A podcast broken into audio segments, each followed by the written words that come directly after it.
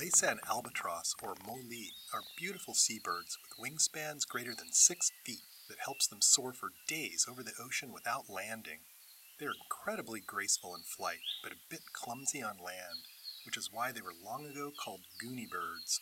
They have mostly bright white heads and bodies and charcoal black wings with pinkish bills and feet. They find their first mate around the age of seven and remain with them for life unless one of the pair dies. They disappeared long ago from the main Hawaiian Islands because they nest on the ground in colonies and are extremely vulnerable to all sorts of predators, including rats, dogs, and humans. Recently, though, there have been successful efforts to reintroduce them to Kauai and Oahu. Molis still breed in large numbers across the northwestern Hawaiian Islands, with nearly a million birds counted on Midway Island alone. This includes a female named Wisdom, the oldest wild bird known in the world. Laysan albatross feed mostly on fish eggs and squid that migrate near the surface of the ocean at night. This feeding behavior makes them susceptible to plastic marine debris, which they mistake for food and feed to their chicks, which may cause them to die.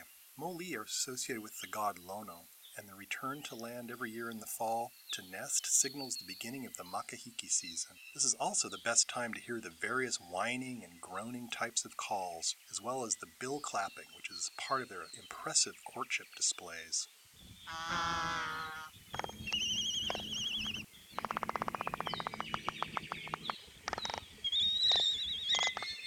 For Hawaii Public Radio, I'm Patrick Hart from the UH Hilo Biology Department.